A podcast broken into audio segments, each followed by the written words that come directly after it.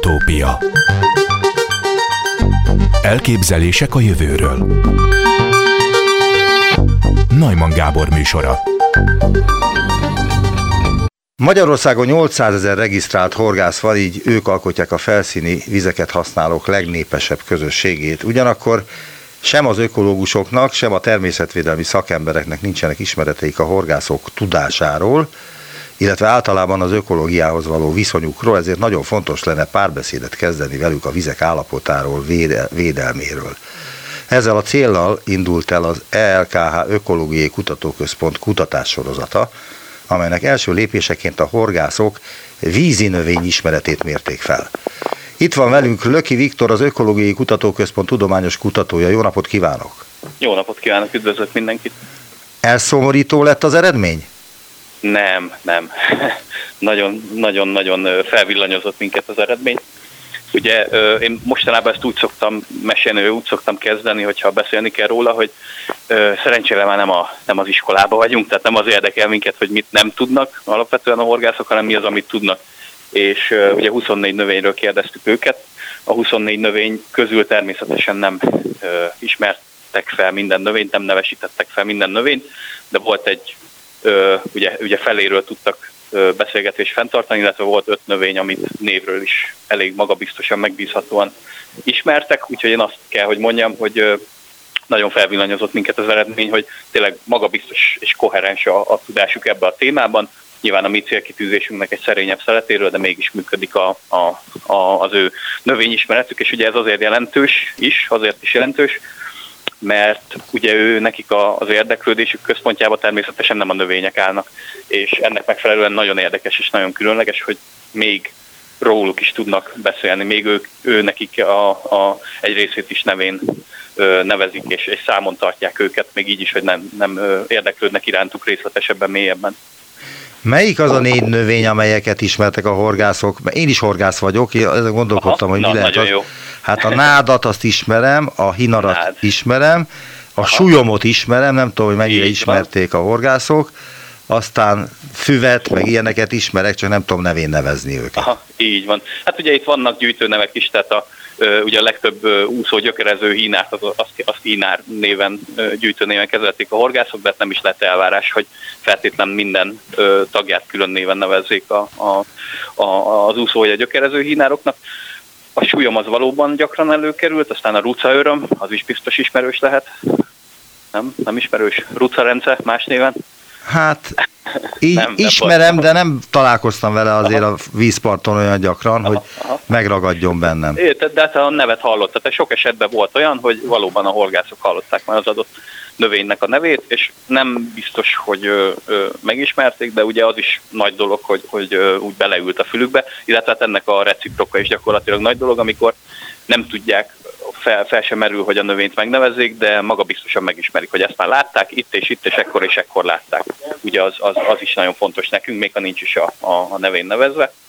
De hogy visszatérjek az eredeti kérdéshez, ugye a nád volt az valóban, ami a, a, a leggyakrabban felmerült, tehát ott ugye 72 horgászt kérdeztünk. A Meg a hínár gondolom. Igen, a hínáról is szó volt, csak ugye a, a nád az, az tudományos, meg botanikai, meg minden értelemben, amikor nádként titulálják a nádat, az, az, az nekünk megfelelt, tehát hogy, hogy ott tökéletes mindenféle szempontból a válasz és a, a nád volt mondom a, a 72 70 ember felismerte és névről nevezte a nádat. Hát két ember azt mondta, hogy sás, ott ugye nem a sásra gondoltak szerintem, hanem arra gondoltak, hogy nád csak egyszerűen kognitív interferencia, ugye erre az a szakszó, amikor arra gondolnak amire, tehát hogy megfelelő a mentális reprezentáció vélhetően, csak mégis más nevet mondanak be, egy kicsit félresiklik a memória darab előhívása során, vagy nevesítése során végül is ez a dolog, de semmi probléma mert mondom, még volt, volt azt mondja, hogy három vagy négy olyan növény, ugye a vizitök neve nagyon gyakran előkerült. A... Igen, azt, azt én is ismerem a vizitököt, de nem jutott eszembe. Igen, igen. És akkor Azt írják mind... egyébként a tájékoztatóban, ezt most idézem, a igen. 24 növényfaj közül a horgászok átlagosan 4,6 fajt tudtak néven nevezni, és további 7,4-et felismertek, bár megnevezni nem tudtak. Vagyis a bemutatott növények felét ismerték fel a horgászok, nyilatkozta ezt ön. Továbbá azt is mondta, hogy ez az eredmény részben megfelelt a várakozásainknak, ugyanakkor meglepő volt, hogy a három helyszínen különbözött a horgászok tudásszintje. A Velencei tónál horgászok, akik jellemzően a fővárosból járnak oda, és rövidebb ideig horgásznak, kevesebb növényt ismertek fel, mint a többiek. Már arról beszéltünk, hogy milyen növényeket nem ismertek fel, hm? de én arra lennék kíváncsi, hogy a horgászok mit szóltak önökhöz. Tehát, hogy megjelenik ott egy nem tudom mekkora csapat, egy, kettő, három ember, akik azt mondják, hogy ők tudósok, és szeretnének a vízi élőhelyel kapcsolatban különböző információkat megtudni. Erre mit mondtak a horgászok? Volt-e olyan, aki elkergette önöket? Hát kergetni azért nem, de volt olyan, aki udvariasan kifejezte, hogy most nem erre erre a történetre, és talán tényleg tiszta másképp, hogy kérdezzem meg az egyik sportársát. Öm, azt kell, hogy mondjam, hogy ilyen szempontból is szerencsés volt a kutatás, mert a, horgászok legnagyobb része azonnal responsív volt, és azt mondta, hogy természetesen csináljuk minden további nélkül. Ez volt az első leggyakoribb mondat, amit hallottam. A második leggyakoribb mondat az gyakorlatilag az volt, hogy de ők a növényekhez nem értenek, mondom, egy idő után már mondtam nekik, hogy valószínűleg többet és jobban értenek a növényekhez, mint azt ők maguk is gondolnák, szóval ennek, ennek tényleg a kutatásnak ez, ez is a jelentősége, hogy még maguk se tudják, hogy mennyire értékes és értelmes információ megfigyeléseken, tapasztalatokon ülnek gyakorlatilag a horgászok, úgyhogy e, ezt szoktam még kiemelni, és hát még végül is a kérdésének a egy-két technikai részlete, hogy ketten csináltuk a, a, az interjú folyamatát, de gyakorlatilag ketten külön, tehát a, a Velencei tónál például a kollégám interjúzott, és valóban nagyon érdekes volt az a tapasztalat is, hogy különbözik a, a horgászoknak a ö, tudásszintje az ország különböző részein, és hát ez legnagyobb részében tényleg az eltöltött horgászévek ö, függvénye. Tehát ez gyakorlatilag hasonlít, nagyon-nagyon nagy mértékben hasonlít a hagyományosan szerzett, ugye a természeti népek hagyományosan szerzett tudásához. Ott is minél több ideje van kint az ember a természetben, annál több mindent ismer, annál több ö, dolog ragad rá, és hát úgy tűnik, hogy a magyar horgászokra is ez jellemző, legalábbis a növény ismeretükre, hogy más aspektusból mi lesz a helyzet, azt majd meglátjuk később. De minél több időt töltött egy horgász terepen, annál több növényt ismer. Ön is szokott horgászni?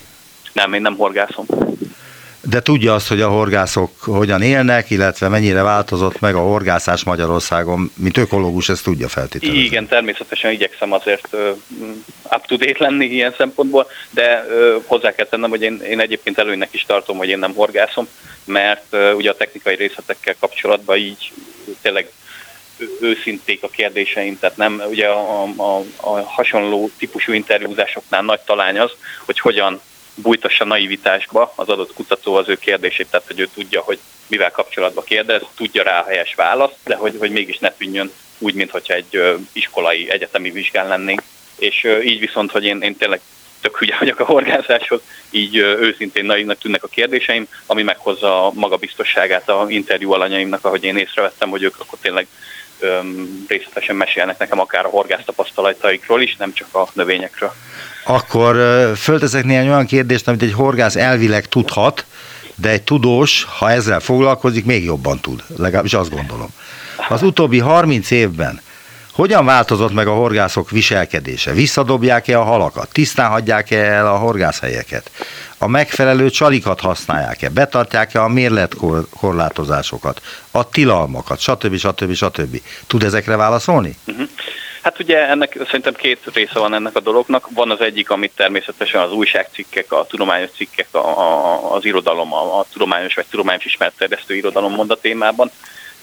A horgászok tudatosságát, legalábbis a természetbeli tudatosságát, illetve meg ugye van az, amit az én bő két év során, az interjúzás során magamra szedtem a témában, és én azt kell, hogy mondjam, inkább az utóbbival kezdeném. Én azt veszem észre, hogy a horgászoknak a természettel kapcsolatos tudatossága szerintem sokkal magasabb, mint az emberek a sztereotípiák alapján gondolnák. Tehát, mint az átlag emberé? Vagy ezt nem értem?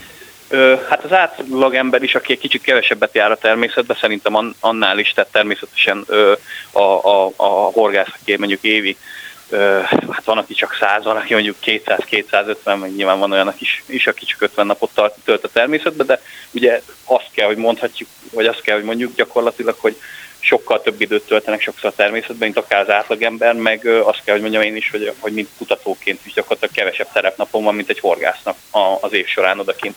És ehhez mérten szerintem ők a, a, e során, a rengeteg terepnap során egy nagyon nagy fokú ökológiai tudatosságot gyűjtenek így gyakorlatilag észrevétlenül magukra, és hát igen, ehhez hozzátartozik, vagy hozzátartozhat alkalmasint az olyan társaiknak a jelenléte is, aki mondjuk még mindig bedobja a csontis dobozt a nádasba, hogyha végzett vele, vagy, vagy Va, nem foglalkozik azzal. Vagy a sörös üveget összetörésbe dobja. A sörös üveget, igen. Vagy, illetve az is nagyon fontos lenne annak a felmérése, hogy a beszakított orgok, az etetőkosarak, a stb. az, összes ilyen széthagyott felszerelés részlet milyen feltételezett ökológiai problémákat okozhat, de mindezek mellé, ugye arra szeretnénk ezzel a kutatással felhívni a, a, a, a figyelmet is, hogy mindezek mellé a horgászok megfigyelései, tapasztalatai, ö, ökoszisztéma szolgáltatásai még mindig számosak és jelentősek.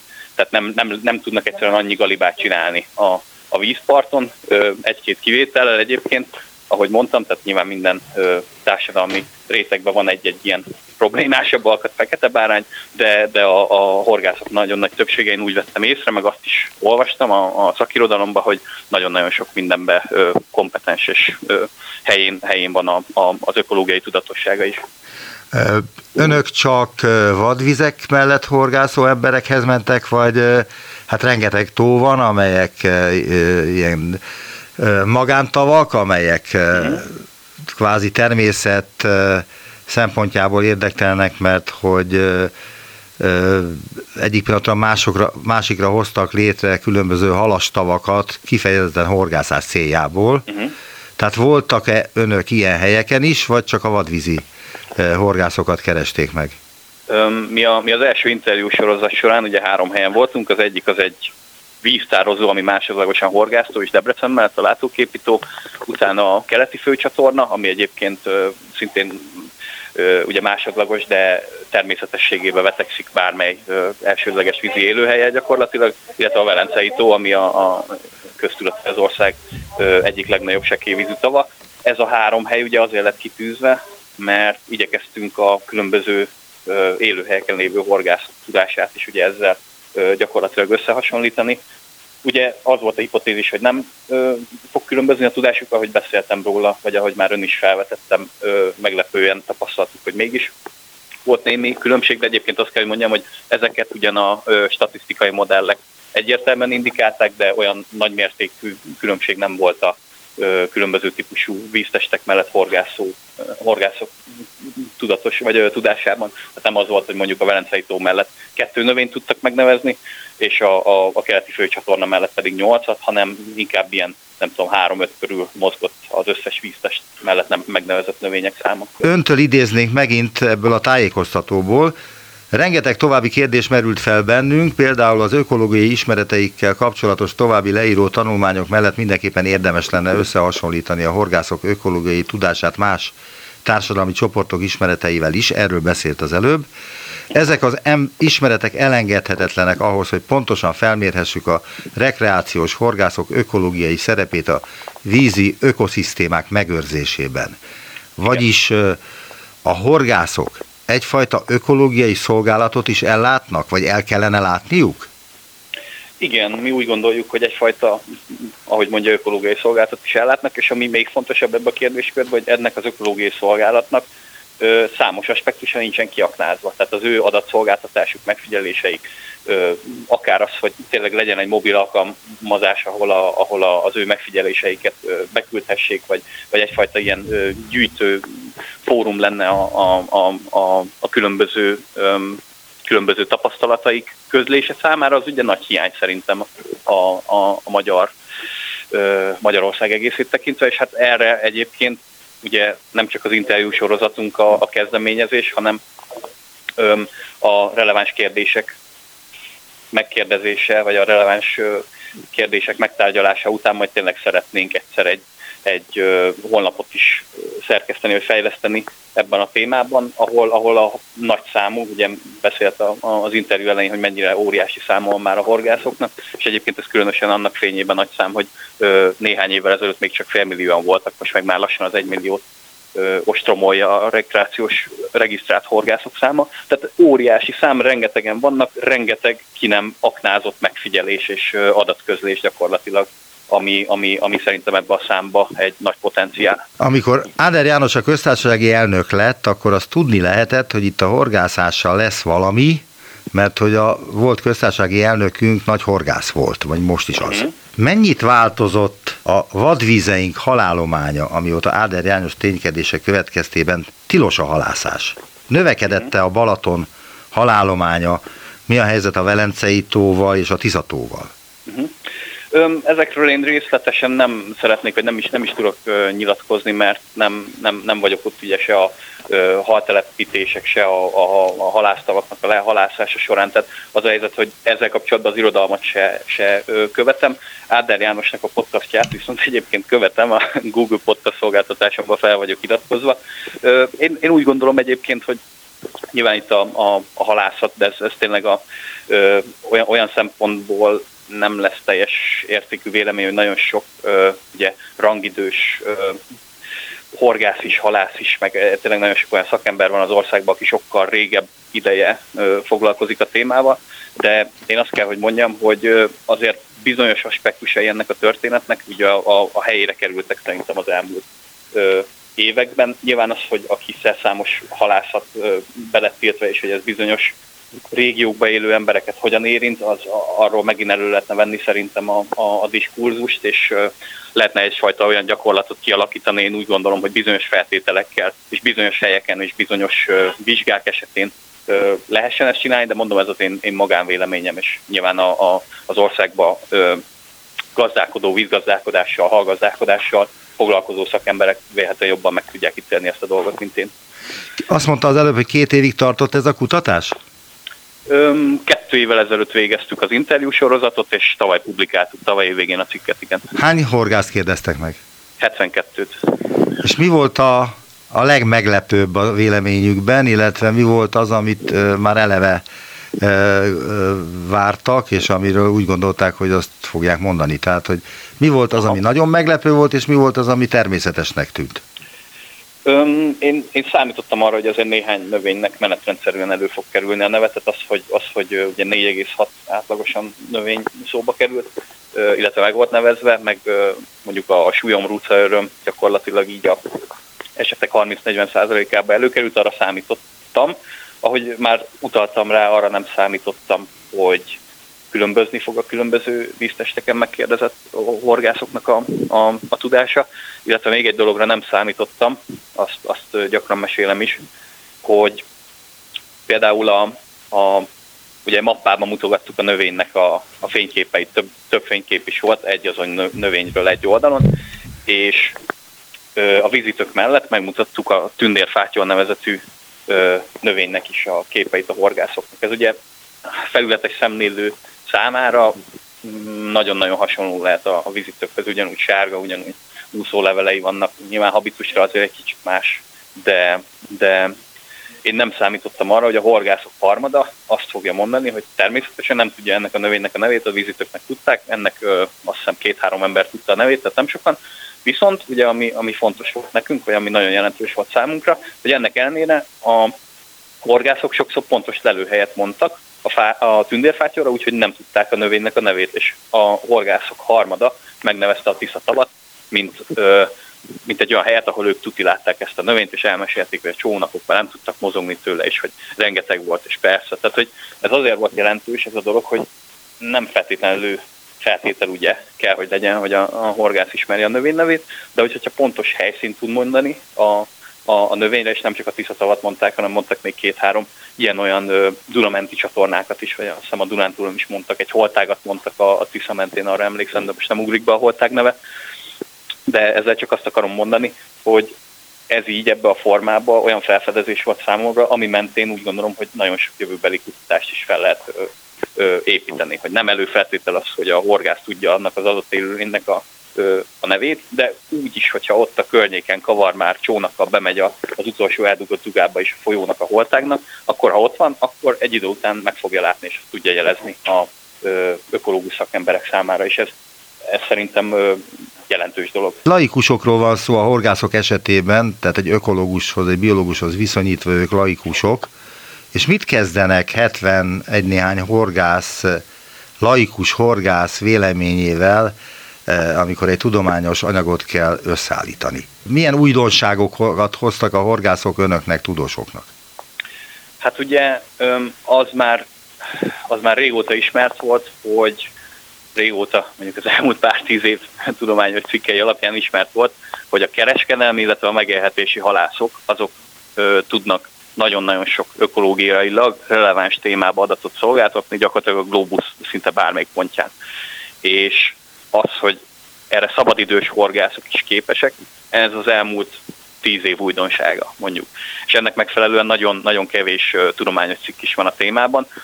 Ugye a, a szakemberek korábban, a, a, az elmúlt pár tíz év kutatásai során ö, nagyon gyakran kétségbe vonták a, a, a horgászok szavahihetőségét, vagy anekdotáit, vagy, vagy ö, ö, tudományos rálátását a témára. Egyébként jogosan.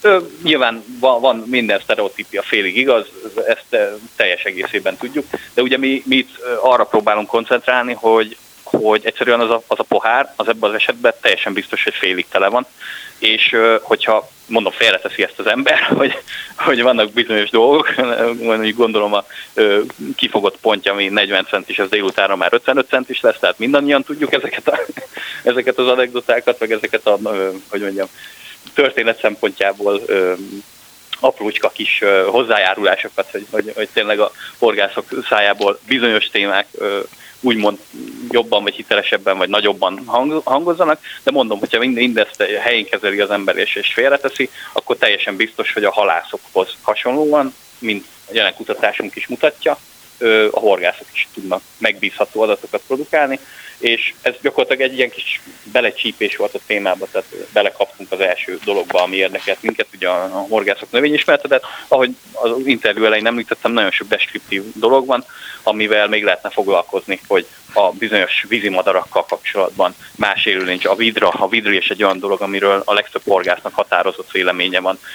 Ezeket mind-mind ki kellene kérdezni a jövőben, én, én úgy gondolom, és remélhetőleg a következő években lesz is erre alkalmunk. Tehát azt is mondhatni, hogy voltak éppen találtak maguknak, hát nem konkrétan, de úgy a jövőre tekintve 80 ezer, minimum 80 ezer asszisztenst.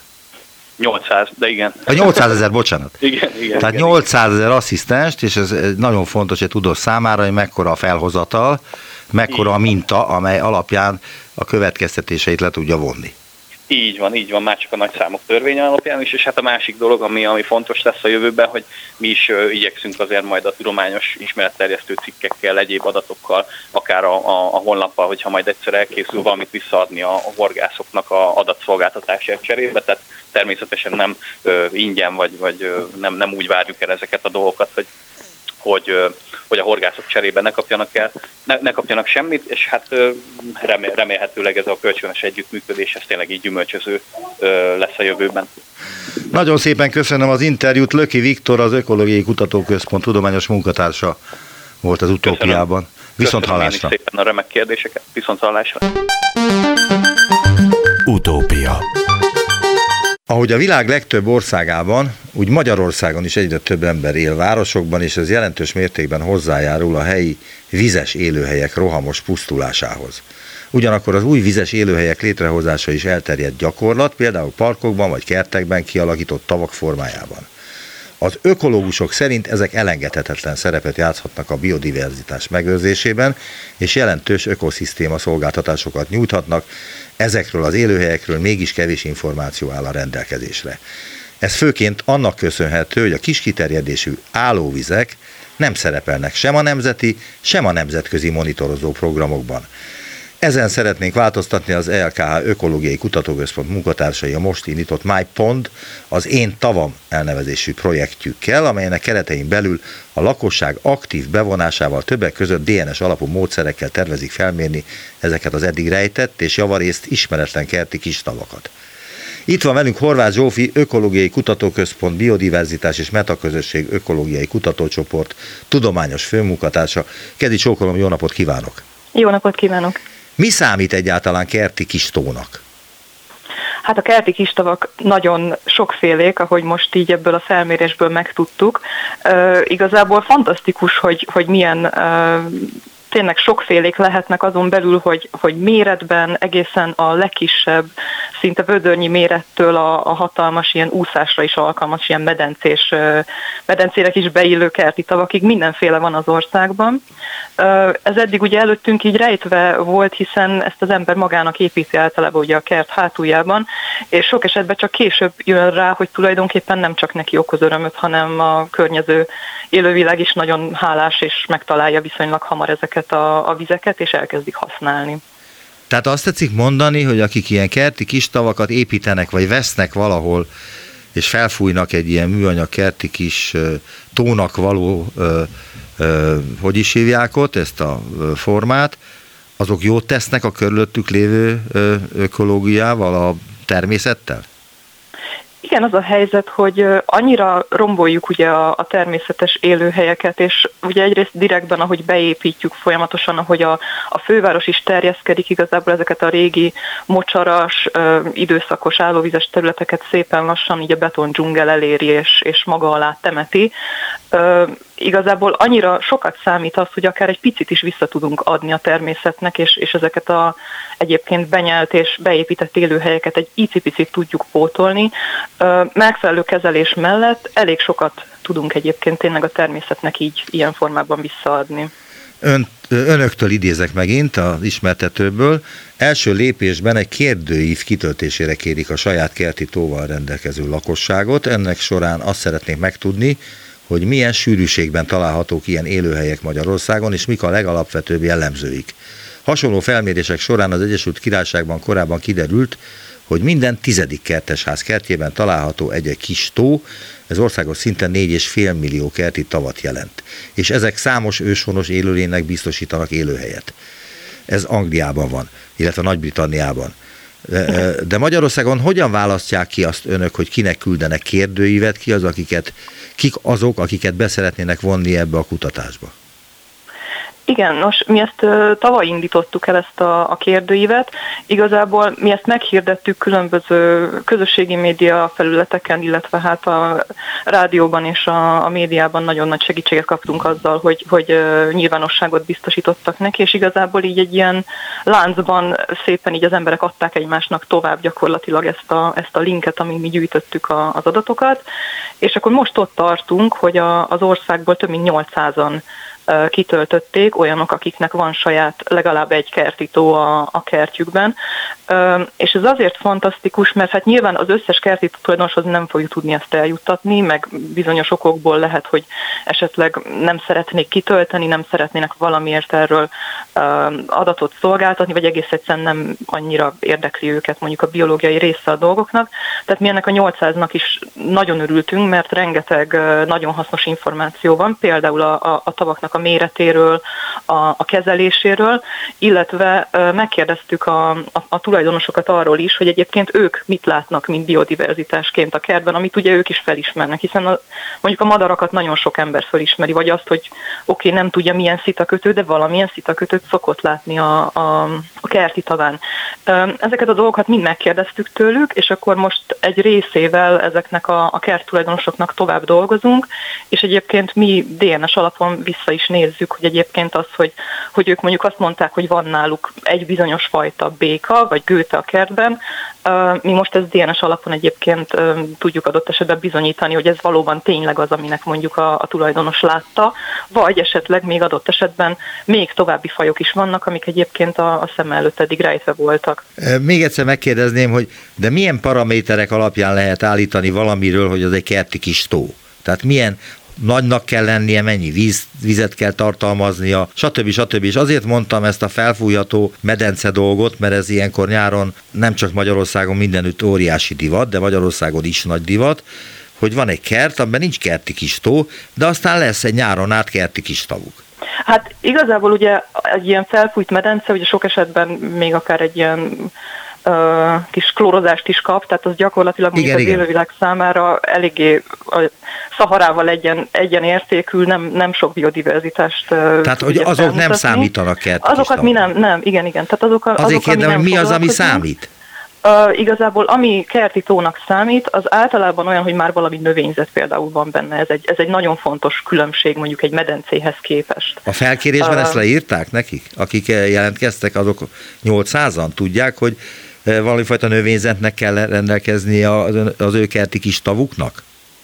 Um, így ez ezt expliciten nem volt beleírva, de egyébként megkérdeztük tőlük, hogy milyen növényeket telepítettek bele, és mindenki azt írta, hogy telepített bele valamilyen növényt, tehát ez alapján azt mondhatom, hogy nagyjából ez, ez szerintem egy általánossága a kerti tavaknak, hogy olyan nincs, ami mondjuk csak maga a fólia letek, letéve, és, és tényleg semmilyen növény nincsen benne, csak mondjuk úsznak benne az emberek, mert az, az medence, tehát igazából a medencékre ilyen szempontból mi különösebb gondot nem fordítunk. Ugye akár még egy medence is lehet mondjuk hasznos, hogyha mondjuk a madarak arra járnak és isznak belőle, de úgy körülbelül ez úgy megáll ezen a téren, esetleg még a beporzók tudnak belőle inni, hogyha nincsen szanaszéjjel klórozva, de mondjuk magát a biodiverzitást ott a helyszínen nem növeli, tehát ahhoz, ahhoz valamilyen, valamilyen növényzet kell, illetve pont az is, hogy ugye ne csak, ne csak időszakos legyen, tehát ne az legyen, hogy mondjuk két hónapig föl van ugye állítva, hanem hogy valamilyen életközösség ki tudjon benne alakulni. És akkor kérdeztük azt is, hogy milyen régóta vannak meg ezek a, a kerti tavak, tehát azt is uh, nagyjából elmondhatom, hogy a, azoknak a kerti tavaknak a, a nagy része, amikről nekünk most így adataink uh, vannak, ezeknek a nagy része egyébként tíz évnél rövidebb ideje van meg, tehát nem olyan nagyon-nagyon régiek, de volt egy-két extrém is, akinek mondjuk a kertjében már tényleg 30-40-50 éve ott van az az adott kertitó. Adott esetben ezek az élő helyek egyébként, hogyha jól vannak kezelve, ilyen szempontból nem is annyira mások, mint egyébként egy természetes tó, hiszen ebben már van a, a náttól a ugye a tündérrózsáig mindenféle uh, élőlény benne, és akár ránézésre is egészen hasonlóak lehetnek, mint egy, mint egy természetes élőhely, amiket egyébként uh, elveszítettünk azáltal, hogy ugye terjeszkedik a város. Miközben éppen utána néztem annak, amit, vagy amivel önök foglalkoznak, a Ökológiai Kutatóközpont Biodiverzitás és Metaközösség Ökológiai Kutatócsoport, akkor találtam ott önöknél egy olyan oldalt, aminek az a címe, hogy Citizen Science és vannak különböző kategóriák ezzel kapcsolatban, hogy ez mit jelent, ez miért fontos, kik eh, tartoznak ebbe a csoportba bele, stb. Mondan erről valamit? Igen, ez egy nagyon fontos, igazából a 21. századi tudományos hozzáállásnak egy, egy, egy hatalmas, nem is tudom, forduló pontja volt, hogy a kutatók elkezdtek abban gondolkodni, hogy nem biztos, hogy, hogy mi kutatók mindenhova el tudunk jutni, nem is biztos, hogy a kutatásnak mi minden egyes szegletéhez kellünk, hanem ugye az érdeklődő lakosság egy csomó mindenben tudja a mi munkánkat segíteni. És uh, ugye a mi esetünkben ezek a kerti tavak abszolút egy, egy ilyen, ilyen topik, mert uh, ugye mi egyedül még csak meg sem tudnánk mintázni ezeket a tavakat, hiszen uh, magánterület mindenkinek a saját egyéni uh, kis tulajdona, a saját kerti tava.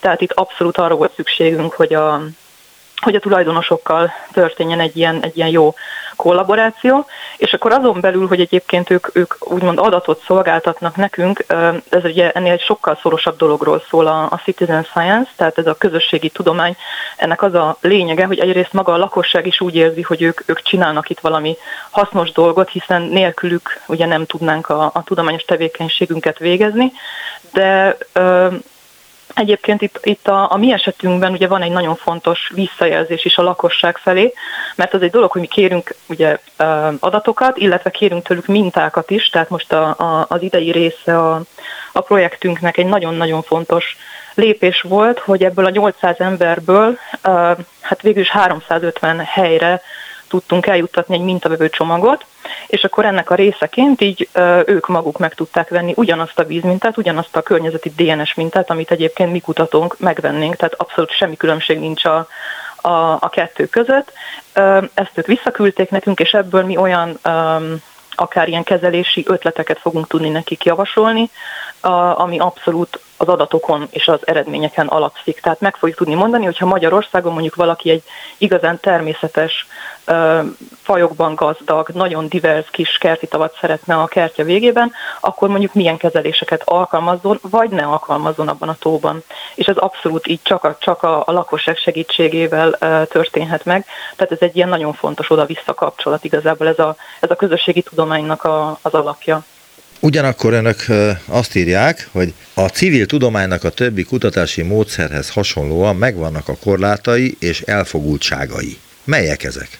Igen, ez, ez sajnos egyébként abszolút így van, hiszen kell, hogy, hogy maga az, aki ugye részt vesz, ő érdeklődjön ez iránt, hogy ő hajlandó legyen ugye kimenni a kis kertjéhez, megvenni ezeket a mintákat nekünk, átszűrni azon a kis műanyag kütyűn, amit mi küldünk nekik, utána ugye elmenni a, a, az automatához, betenni a, a dobozt, hogy nekünk elhozhassa a futárszolgálat. Nyilván ez, ez nem biztos, hogy teljesen minden, minden népréteget és hogy mondjam, minden társadalmi réteget egyelően fog reprezentálni, tehát sajnos ennek mindig van egy ilyen limitációja, de ugye ez, ez ugyanúgy megvan ott is, ahol mondjuk például csak mondjuk madárfajokat gyűjtenek, tehát ugye vannak ezek a, a, a központi ilyen faj észlelési honlapok. Ez már nagyon régóta megy igazából, ez is közösségi, ez is közösségi tudomány, amikor egész egyszerűen csak az emberek ugye megfigyeléseket küldenek be. Ez is nagyon fontos, de ugye ott annak is megvan a maga limitációja, hiszen nem mindenkinek van mondjuk terepen internet hozzáférése, nem mindenki ismeri fel azt az adott madárfajt. Ugye nyilván mindig az adott programtól függ, hogy, hogy mik ezek a, a limitációk. Azt hiszem az előbb azt mondta, hogy ezt a kutatást körülbelül egy éve kezdték el? Igen. És mikor lesz vége? Hát most ugye jönnek még folyamatosan, még, még mindig az utolsó mintákra várunk, ugye az ország minden szegletéből tényleg 350 tóból kapjuk most a, a mintákat, illetve a maga a kutatócsoportunk is kint járt közel 100 tónál itt Budapest agglomerációjában és központjában egy ilyen egy ilyen nagyon izgalmas ilyen urbanizációs grádiens mentén, tehát hogy a belvárostól tényleg a Margit-szigeti tótól kezdve egészen a Pilisi kistavakig igyekeztünk egy nagyon divers minta csomagot összeszedni, hogy tényleg legyen egy ilyen reprezentatív képünk arról, hogy milyenek a kisvizek, és ezen belül a kerti kis tavak ugye milyen szerepet töltenek be. Na most ez azt eredményezte, hogy hát így összességében lesz 400 mintánk, ami egy fantasztikus adatsor, és lefedi egész Magyarországot, viszont nagyon sok időt igényel, mire ezt így a, a laborban mind feldolgozzuk, úgyhogy a következő egy-két évben ezzel azért hát el fogunk játszani, mert uh, ugye ezeknek a környezeti DNS mintáknak is azért uh, nem olyan egyszerű a, a feldolgozási gyorsasága, pláne, hogy tényleg mi mindent igyekszünk belőle megnézni, amit csak, amit csak tudunk az Hányan vannak benne? a két értüvekig. Bocsánat, hányan vannak ebben a kutatásban? Azért kérdezem, hogy ezt azért tényleg elég nehéz lehet. De a 400-at nem értem, mert azt tetszett mondani, hogy 800-an küldték vissza ezeket a kérdőíveket, és hogy 800 kerti kis tó tulajdonos vesz részt és akkor miért csak 400 érkezik vissza, 400 ilyen DNS kémcső, vagy nem tudom micsoda? Hát ugye mindig van egy lemorzsolódás, tehát az a 800-an Tehát voltak, a fele lemorzsolódott magyarul? Hát igazából már az első körben azt kérdeztük, hogy ha a későbbiekben lenne egy ilyen akció, akkor egyébként érdeklődne és szeretne részt venni. Ott már csak, nem tudom, 700-an mondták, hogy Jó, hogy világos igen, akkor, tehát hogy nem... És akkor utána a végére ennyi maradt, aki ténylegesen vissza is küldte. Tehát ugye nyilván először jelzi, hogy igen, aztán rájön, hogy esetleg mégsem ér rá, és akkor a végén, végén egy 350, 300, illetve a mi gyűjtésünk együtt 350 kerti tavas lesz ez, a, ez az adatsor, amiből ténylegesen DNS mintánk is lesz, és viszkimi adatok, és de ezt teljes. vizsgálták már a DNS mintákat? Azt akarom kérdezni egyébként, hogy érte önöket valamifajta meglepetés, vagy érdekesség, amit, amire nem számítottak? Még csak most kezdjük ugye őket feldolgozni, mert ahogy említettem, még, még az utolsó minták egyébként a, a futásszolgálatnál vannak, úgyhogy most a, a nyáron kezdjük el ezeket földolgozni. Igazából ugye ez egy olyan módszer, kicsit hasonlít a bűnügyi helyszíneléshez, hogy az ember kimegy, és akkor DNS alapján próbálja beazonosítani, hogy ki járt arra. Gyakorlatilag a, a, a tavakból, a vízmintákból ugyanezt csináljuk meg, ugye beérkezik a maga a minta, ami állatot, növényt nem tartalmaz, hanem csak a, a DNS lenyomatukat, olyan, mint a, a hajszálak tényleg egy, egy bűnügyi helyszínen. Na most ezeket különböző különböző úton, módon, ugye különböző taxonomi csoportokra, most már nagyon sokan ismerik, hogy mi az a PCR vagy PCR, ugye a koronavírus alatt így mindenki megtanulta, hogy hú, ez, ez, ez így nagyjából úgy hogy működik. Gyakorlatilag ugyanezt csináljuk, csak több körben és többféle, többféle élőlényegyüttesre, és hát ez azért időbe telik. PCR-teszt, annyit tudunk róla, hogy iszonyú drága még most is. De az, hogy most már hál' Istennek nem kell, mert kiment a divatból, divatból a koronavírus, ez azért jó. És a gyors tesztnél nem tudom miért különbe egy PCR teszt, amikor a gyors tesztre az van írva, hogy 99,99%-os a megbízhatósága. Én ezt nem tudom, hogy a tudományban ez mit jelent, de valószínűleg a tudományban is elfogadható ez a 99,99%. Igen, hát statisztikailag szignifikánsnak szoktuk tekinteni, bár én nem vagyok immunológus, tehát nem nagyon mernék sok mindent mondani ezekről a tesztekről, vagy ezeknek a pontosságáról. Azt akartam az előbb kérdezni egyébként, hogy a drónnal való felmérés miért nem elég, de válaszolt rá, mert hogy hát mintákat kérnek a tavakból, hogy a DNS-seket össze tudják hasonlítani, illetve hogy ez egy fontos része ennek a kutatásnak, de azért ez a 350-400 tó, ez nem összehasonlítható a britekkel, akik 4,5 millió kerti tavat tudtak felmutatni. Ez a 350, ez, ez nagyon karcsú, nem? Hát attól függ, hogy nézzük, ugye ez csak egy számítás volt a briteknél, hogy valószínűleg ennyi van, ők soha nem mértek meg. Ja, hogy ott se volt semmifajta aktivitás ebben a Abszolút dologban. semmi, nem, nem. Tehát ők csak, egy, ők csak egy ilyen, hát nem is tudom, hogy pontosan hogyan csinálták, mert ugye az kicsit ilyen, az kicsit mást igényel, hogy az ember megmondhassa, hogy az országban mennyi van. Hát igazából ugye ott azt kellene, hogy az ember random kertító tulajdonosokhoz megy oda, és megkérdezi, hogy van tavad, nincs tavad, akkor kap egy arányt, és akkor utána mondjuk lekéri a statisztikai hivatalból, hogy hány darab kertes ház van abban az adott országban, és akkor beszorozza. Ugye ebből ebből lehet gyakorlatilag egy ilyen számot levonni. Nálunk lehet uh, tudni azt, hogy nagyjából mennyi kerti tó lehet valójában Magyarországon? Hát ehhez is valami ilyes, ilyesféle um, elemzés kellene, tehát igazából Világos, tehát nincs tudjuk, ilyen hogy, elemzés, nem igen, tudjuk azt, nincs, hogy... Nem tudjuk, abszolút nem, nem tudjuk. tudjuk. Ebből nem. valamennyit majd lehet sejteni, ebből a kutatásból, de az is csak 350-re terjed ki. Ugye? Hát igazából az, hogy, hogy mennyi van, az a 800 fölött járunk, tehát az, hogy van, és hogy hol van az országban, és nagyjából milyen, ezt mondjuk így 800 tóról tudjuk, hogy ténylegesen milyen élővilág használja, és, és mennyire hasonlítanak a, a, a valódi, úgymond valódi természetes tavakhoz, azt erről a 350-ről fogjuk tudni megmondani, igen. És amikor végén összehasonlítják a DNS-eket, illetve mindent összehasonlítanak, amit információt kapnak a kerti tó tulajdonosoktól, illetve amit közben fölszednek valahol maguknak, mit, milyen eredményt várnak, és mikorra? Um, Ugye minket így az alapkutatási dolgok is nagyon érdekelnek, hiszen alapvetően alapkutatással foglalkozó kutatók vagyunk, um, úgyhogy ilyen szempontból nagyon sokféle, meg sokrétű kérdéseink vannak, de ami úgy talán így, így leginkább izgalmas maguknak a lakosságnak is, az az, hogy szeretnénk tényleg megmondani a végén, hogy hogyan lehet maximalizálni ezeknek a tavaknak az értékét, a biodiverzitását, az ökoszisztéma szolgáltatás gyakorlatilag, amit ezek a, a tavak nyújtanak, azon kívül, hogy nyilván az emberek azért építik őket, mert sok esetben tényleg csak annyi, hogy legyen valami szép a kertben, de hát igazából a, a kérdőjükben is egyébként megkérdeztük tőlük, hogy mi volt a, a céljuk azzal, hogy telepítették ezt a tavat, és arra is rákérdeztünk, már aki ugye maga telepítette és nem vette készen már házzal együtt, és megkérdeztük tőlük azt is, hogy egyébként most, hogy már megvan a tó 1-2-3-15 éve, mit gondol róla, milyen funkciót tölt be a kertjében, és nagyon, nagyon érdekes, hogy a, a, az embereknek az attitűdje hogy változik, mert ugye sokan csak annyit mondtak, hogy hát igen, hogy esztétikai szempontból ugye legyen szép a kert, olyan jól néz ki, hogy van egy kis vizes foltocska ott a kert végében, és csobog a víz. Ez igaz. Uh, és ugye azt nagyon sokan nem mondták, hogy, hogy a biodiverzitás, hogy az nekik fontos lenne, hogy a természetnek valamit visszaadni, nem, tehát az úgy nem volt a, a célok között. Viszont amikor megkérdeztük, hogy és, és mit gondol, hogy most milyen, milyen uh, funkciót tölt be ez a, ez a kerti tó, ugyanannyian írják be azt, hogy, hogy esztétikai értéke van, és nagyon szép a kertben, mint azt, hogy azt mondják, hogy igen, látom, hogy, hogy jönnek az állatok, és használják, és a biodiverzitást elősegíti, mert látom a szitakötőket. Ezt a, a szót használják, hogy biodiverzitás? Hát ez egy ilyen, ez egy ilyen hogy mondjam, ilyen, ilyen kult szó volt, de... Ez, a, ez ugye azt jelenti, hogy biológiai sokszínűség, azt jelenti, így nem? Van. Így van. Nagyon szépen köszönöm az interjút. Horváth Zsófi, az Ökológiai Kutatóközpont Biodiverzitás és Metaközösség Ökológiai Kutatócsoport tudományos főmunkatársa volt az utópiában. Nagyon szépen köszönöm még egyszer, Kedi Csókolom. Én köszönöm szépen, és köszönöm mindazoknak, akik részt vettek ebben a kutatásban.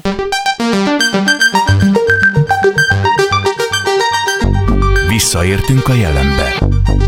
Najman Gábor utópia című műsorát hallották.